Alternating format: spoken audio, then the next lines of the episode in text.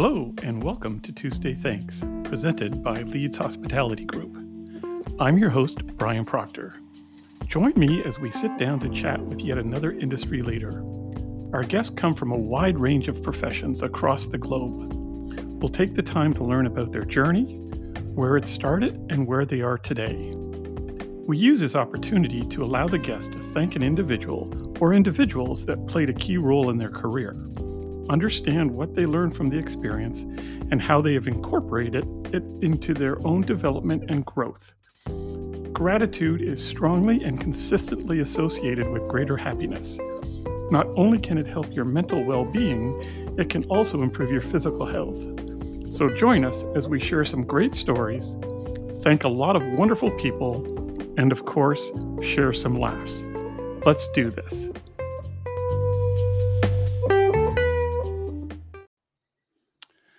Hello, and welcome to another episode of Tuesday's Thanks. I'm very excited today to be joined by Henry Luebbert. Henry is the co founder of Synergy Global Housing. In combination with their parent organization, the Ascott Limited, Synergy offers over 120,000 apartments worldwide, as well as nearly 500,000 apartments across 6,000 locations via their vast supply chain network effectively making it one of the most dynamic global temporary housing platforms available today. Henry, thanks so much for taking the time out of your very busy schedule to be with me today. I really appreciate it.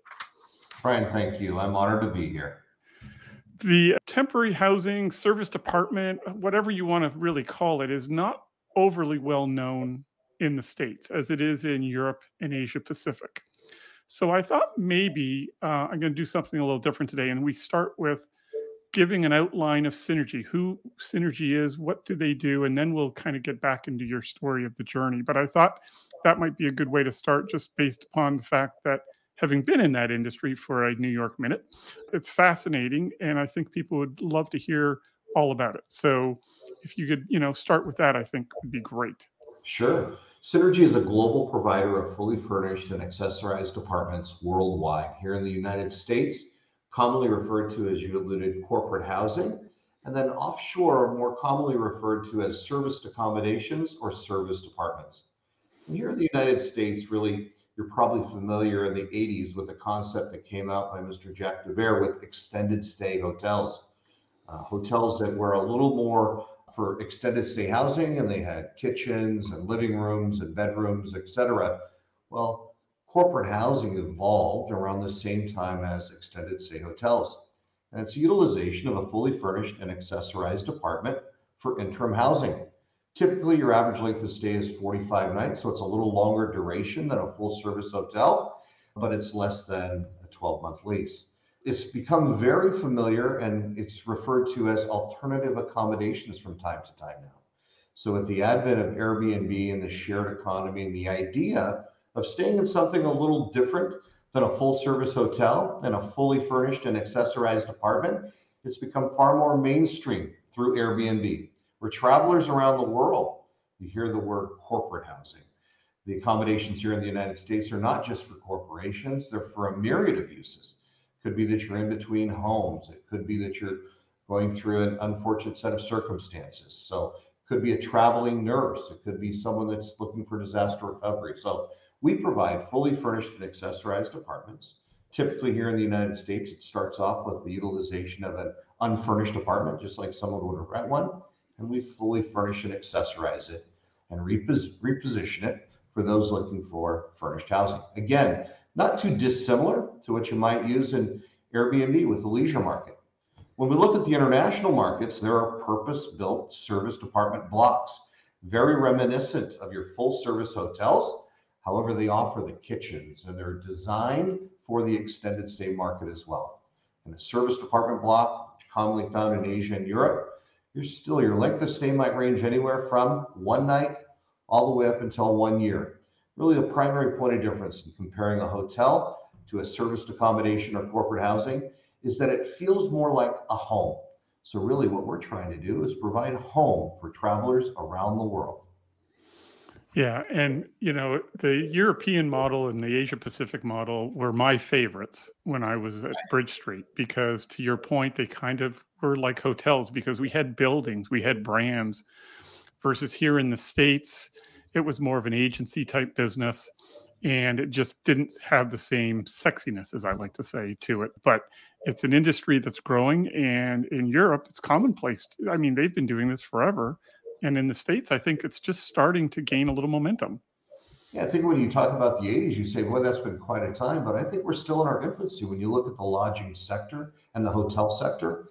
And i think the consumer really defines the marketplace and they like this space very much. So i think we're going to see the united states follow suit with what we've seen in europe and asia with more purpose built assets because the operators themselves even our own organization it's great when you can control the entire building from an efficiencies perspective, delivery of services. So I think the best is yet to come with corporate housing here in the United States. And I think we're going to see far more fully furnished and accessorized buildings evolving. And let's just talk about sustainability, Brian. Who wants to truck furniture from one side of the country to the next? And today's world, we've got global nomads, especially if you look at the millennials. They love to live all over the planet. So home is really where you're located. And why not have more of those apartments like you see in Asia and Europe, designed and built here in the United States? So the traveler, for example, doesn't need to worry about case fits. Just get your favorite pillows and pillowcases and linens, etc. UPS does the delivery and you're in your new home. Why not live three months in San Francisco and three months in Manhattan and three months in London? So I think we will see an evolution and we'll see more purpose built buildings uh, that are more reminiscent of what you're experiencing in Europe and Asia. Yeah, and I think, you know, what I've seen staying in some of the buildings that you guys have units in, and, and especially in the NorCal area, is the advancement of the design of the public space. Sure. Because it's more accommodating with small little meeting rooms and little niches. And it really, you know, allows you to get out of the apartment and go down and kind of work from home, but not work from home and feel like you're in an office environment. And I, I've loved them. I think the way you guys have that set up is amazing. I think I would agree with you, sir. And I would give a lot of credit to the multifamily developers. Mm-hmm. So here in the United States, we all think of unfurnished apartments and the multifamily developers, it's typically a 12 month unfurnished lease. But the way in which those communities are designed has changed really over the last 10 years. And the full service amenities, you know, fitness facilities and multifamily assets that are reminiscent of private gyms.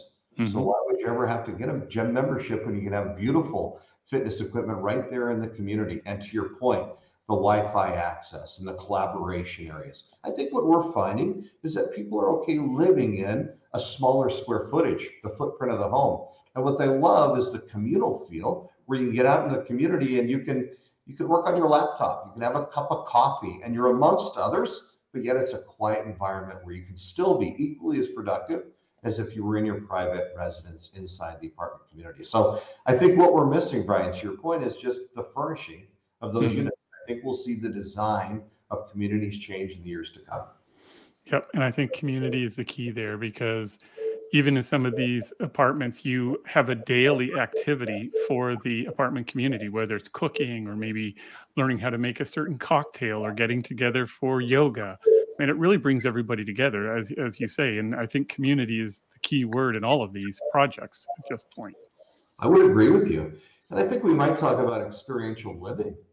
I think people that are traveling, they want experiential living. They want a, a sense of community in a place that's fun and vibrant and what if you could get on a bicycle and ride down to the market? You could you were close to public transportation, and then when you were back at your community, to your point, you might be able to take a yoga class in the morning, you know, or something of that nature. So I would agree 100%. The amenitization of the buildings really makes it an environment an environment that's inviting, and then many of these operators are making them so that it really is experiential. Yeah. And I mean, again, I'm I, you could label me a hotel snob for so many years because I was in the, that's all I knew was hotels until I got to Bridge Street and experienced corporate serviced apartments or whatever we want to call it. And you and I have spoken about this that you know we had a flat over in the Bayswater section of London that I just loved because I felt part of the community, even though I was only there maybe you know six or seven days a month. But you felt part of the community. I knew my little coffee shop. I knew which, you know, Mediterranean restaurant I wanted to go to. I discovered Nando's and all of these things all around. And it was a nice working class neighborhood, but it was, you felt that part of the community, even though I was only there maybe a week or, you know, 10 days a month. I think that's the excitement of travel. And I think that's the beauty of serviced accommodations, serviced apartments, corporate housing, is that when you stay for a slightly longer duration, you want to immerse yourself into the local culture. You want to do more than just stay in the hotel and eat in the hotel restaurant every night. You want to take those walks. So I think that's another compliment that's going to come out of the expansion of serviced accommodations worldwide. That more and more people are feeling a sense of boundarylessness. We talked about it earlier the millennials they love living all over the planet and really you know diving into the local culture and becoming a part of the local community for me that's the beauty of life and Yeah. really understanding different cultures et cetera so i think that there's a long runway and this is going to be a really exciting industry as we continue to move forward Yeah. All right. So now let's go back a little bit. You're a young lad at San Jose State University, Mhm. um, finance major, I believe. yes I never would have thought you were a finance guy because you've got such a dynamic personality. Nothing against all my other finance friends, but you've got this gregarious, outgoing, passionate personality. sure What did you do straight out of school? Did you get into this industry right away, or was or did you have something in between when you got into this? So I think that probably defines me as an individual and the philosophy that I've shared with my children. I think this journey of life is rather short and you need to chase your passions. So in high school, I worked as a banquet porter. Have you ever done ah. that, Brian? Do you remember rolling the eight rounds and the 10 rounds into the banquet rooms and setting up for weddings, et cetera? So at 17 years old, I worked part-time on the weekends as a banquet porter. And I think that was probably my induction to hospitality and I fell in love with it. So I went to school locally. I grew up in the Bay Area and I went to San Jose State. And I started off as a computer science engineering major. Oh And I wow! loved math, and that's why I went into finance. I wanted to get into business. And when I graduated, my father said, You're going to become a financial analyst. I said, No, I've fallen in love with hospitality. I'm going to go to work at a hotel. And he says, Why in the world would you do that? That's just mm. education and finance. So I went out to work at ITT Sheraton. I went to San Jose State. And when I was in college, I'd worked with some local hotels part time. Bellman, drew, I drove the Bell vans, night auditor, front desk supervisor. So upon graduation, it was in my blood. I loved hospitality. And I went out and worked at the ITT Sheraton there in Milpitas and enjoyed it very much. Had a, a great start in the hotel industry. And then um, around 1990, I was recruited. Our controller there at the hotel, her husband was working for Oakwood Worldwide, and he used to come in, and I was on the desk in the evening. And he shared this industry known as corporate housing and what they were doing over at Oakwood Worldwide. And in 1990, I made the transition and I moved into corporate housing from the hotel business. Oh wow! And so, if you look back at the hotel aspect of your career, what was your favorite gig out of all the roles that you did? Do you think was does one stand out that you really? I mean, obviously, as a bellman, you probably made the most money out of any of the gigs, but I, I, I got to believe a guy with your personality does very well as a bellman. You know, I loved it all. I loved various aspects. I would say the toughest position for me was the night auditor. Oh, really? Learned a lot, but boy, that shift from 11 to 7 was tough. And there wasn't a lot of human interaction, was there? But as far as if you were to compare the banquet porter, that was a really dynamic position.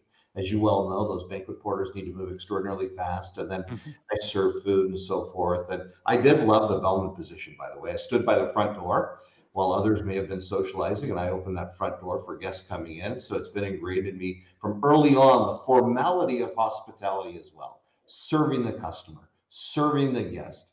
You know, I treated every position with a tremendous amount of seriousness. And I love the rooms division aspect. I used to love being manager on duty. Imagine you had that fancy brand, uh, brass name tag and you got to eat in the restaurant for someone that didn't have a lot of money, was up and coming in his career. I took such great pride in doing that. And being in charge of the hotel. You remember the MOD shift, you were in charge of the hotel for the weekend. So I don't know that I could outline one position over another. Probably the toughest was working that graveyard shift. I loved it all. And I still spring out of bed this morning in corporate housing. I, I, I love it. Yeah, the you know, it was funny you speak of the MOD program or the manager on du- duty program for those non-hotel people. I actually uh, grew a mustache or tried to grow a mustache because I couldn't get the guests to take me seriously when I was MOD. Now I was 25 years old, but apparently I looked a lot younger and it was like well no can i speak to your dad? type of thing when i would you know be the mod and so i was terrible at growing a mustache and my daughters look at pictures from back then and they just you know they say to their mom what were you thinking when you married this guy? But i had to grow the mustache to make it look like i was at least a little older so they'd take you seriously.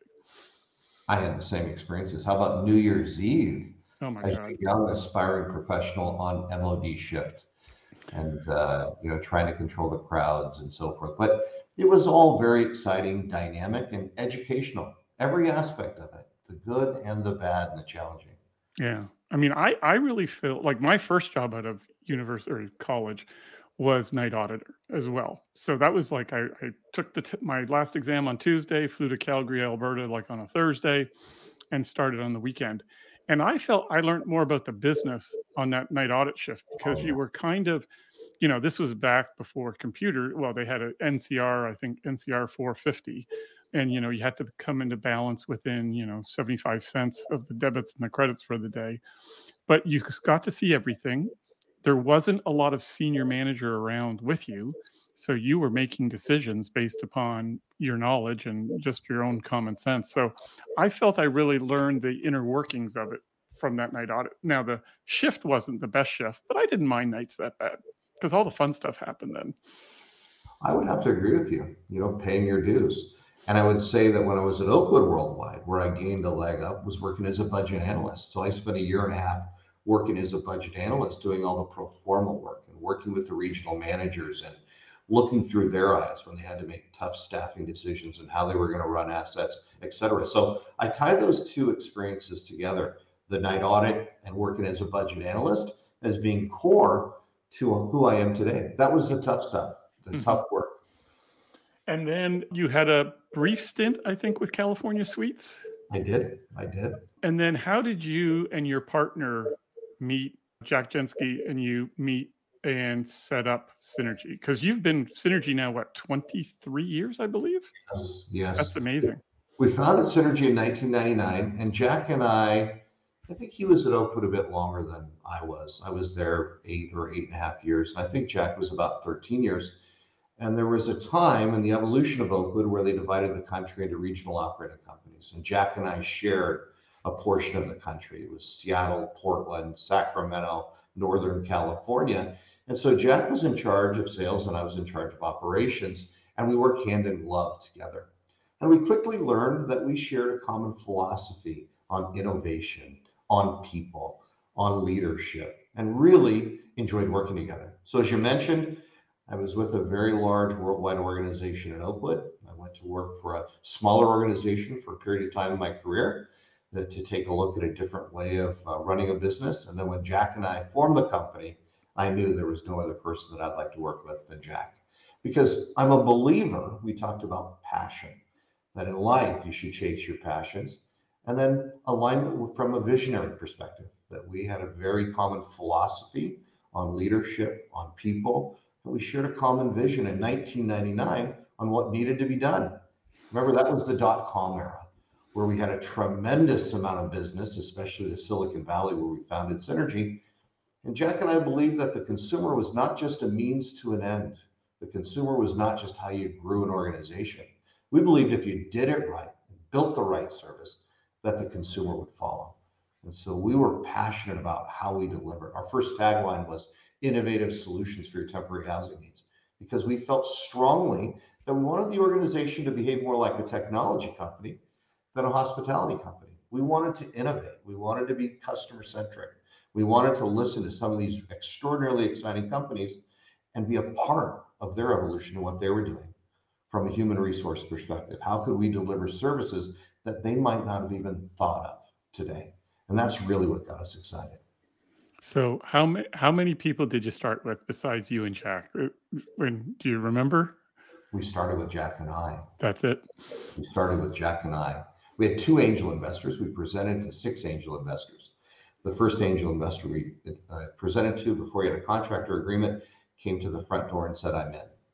So there were people around us that were extraordinarily excited, and it was Jack and I in the fourth bedroom of my house.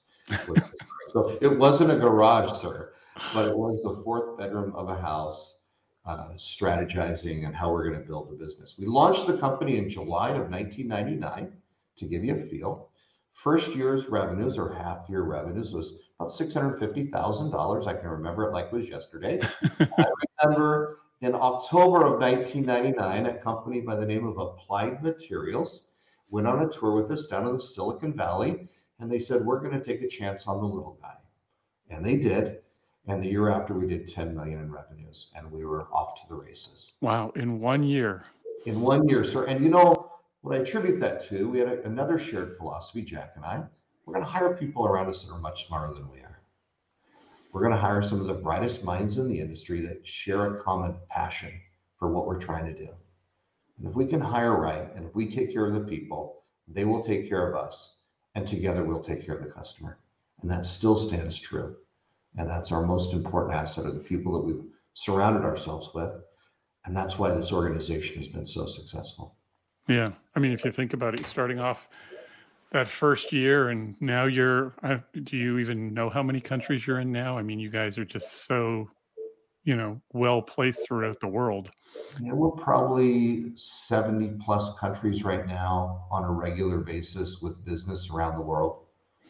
And probably three three to five continents that we operate on regularly. So north north america of course europe and asia are really what we consider the tri region the hub mm-hmm our business.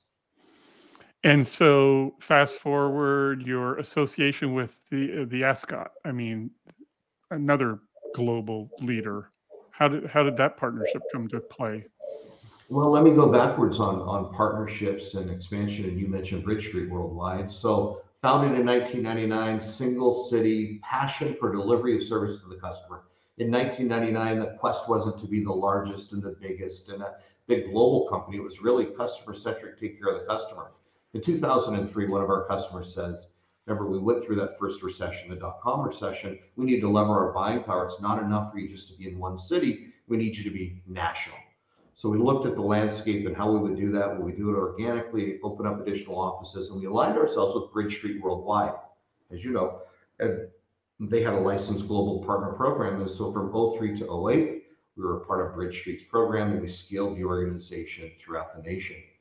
In 2010, another organization came to us and they were running a, a global contract and said it's not enough to be national, we need you international. So in 2011, we scaled up our organization worldwide internationally.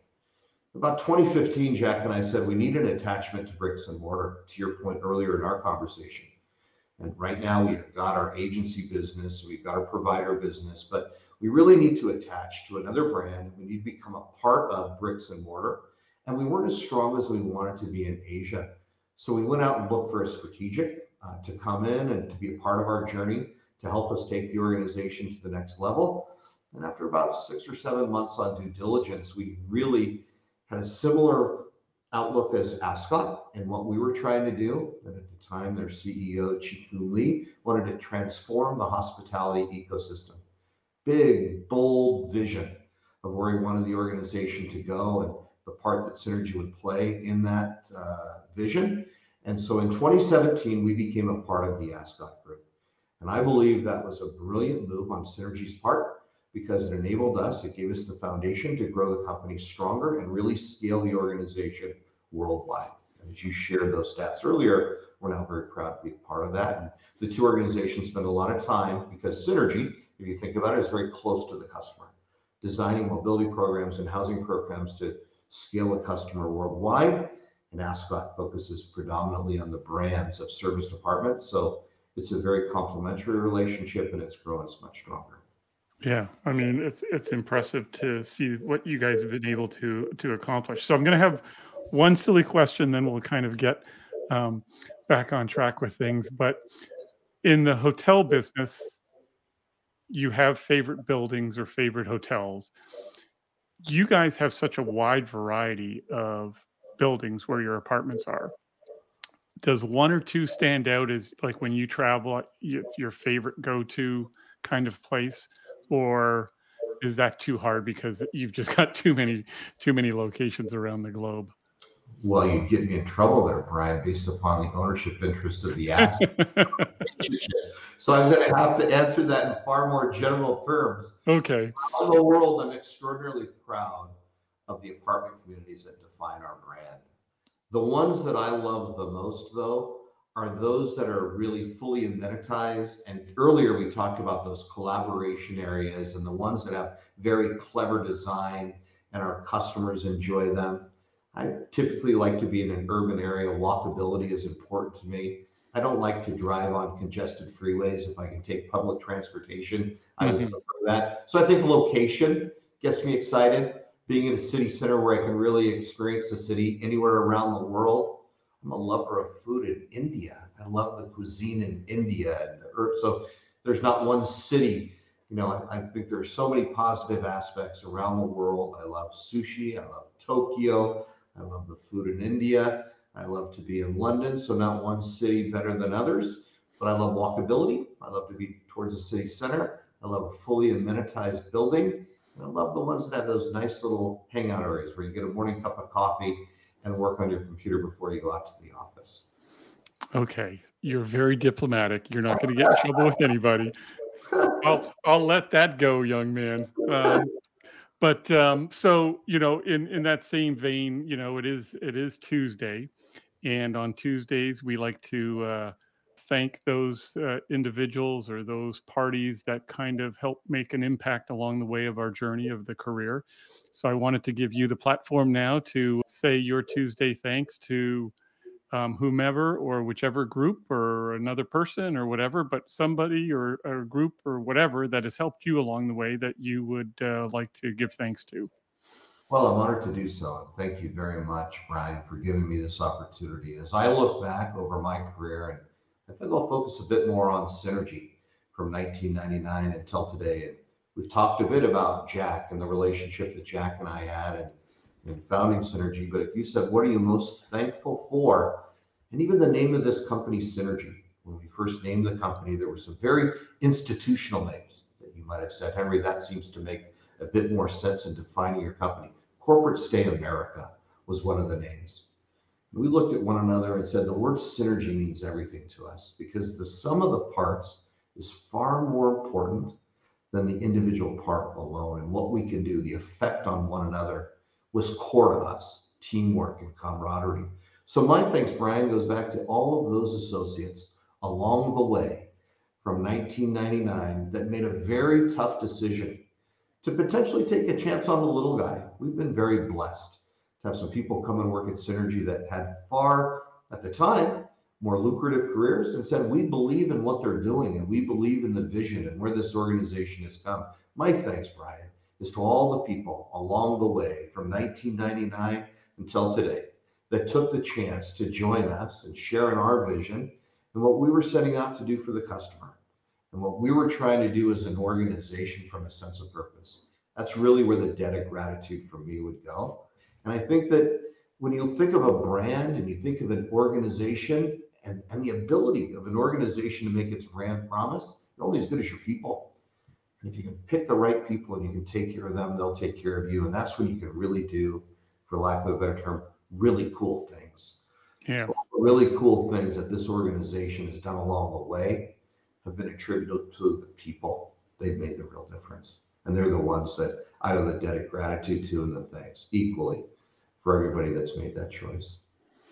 Well, I think having having gotten to know you over the last uh, year, year and a half, you and Jack and and Deborah and Leslie and a lot of your senior leadership team, it really does come to mind that it stems from that founding belief. I think that you and Jack kind of put into place, and you guys live it.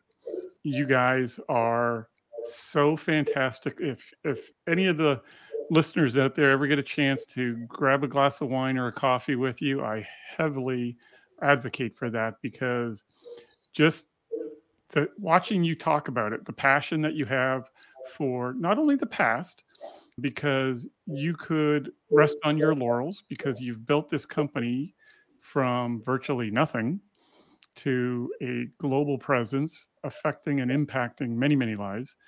But the excitement you have for the future still after 23 years of running the company, it's quite contagious. And I think that stems from you and Jack. You've got a very unique partnership, the two of you.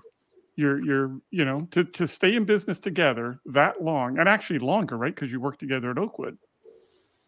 Yes, sir. I think life is too short not to have fun, sir. And I said it earlier, and I said it to my children that don't do what others think you should do. Mm-hmm.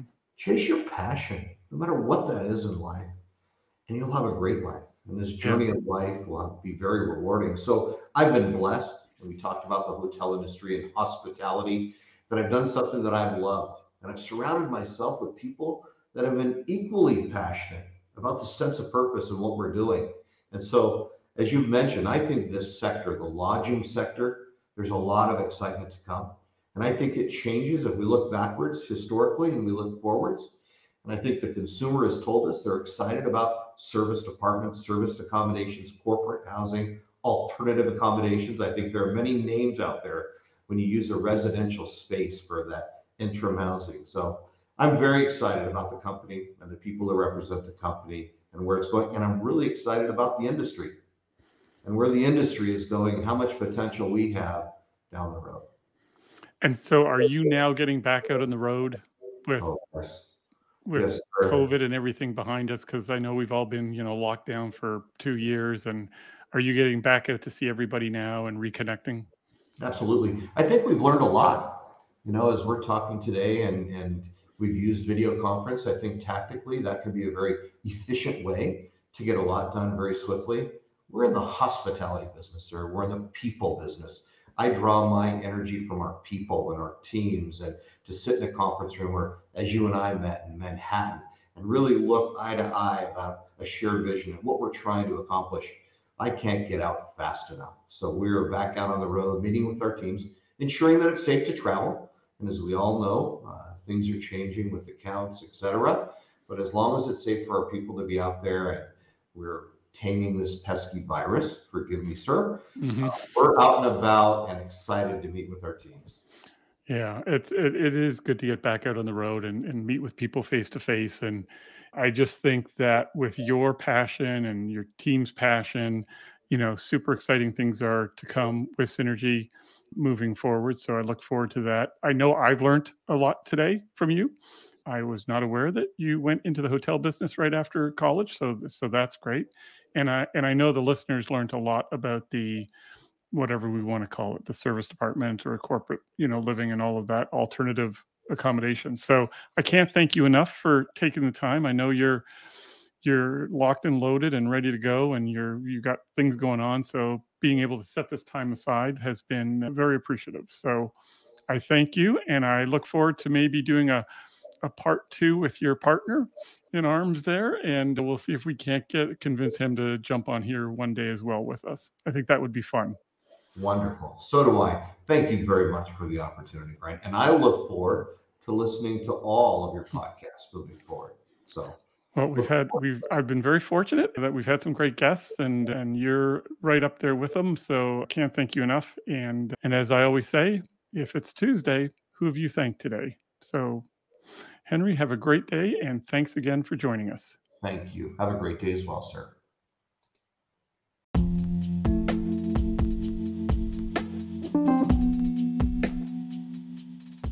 Hope you enjoyed the show today, and thanks so much for tuning in. We really appreciate it.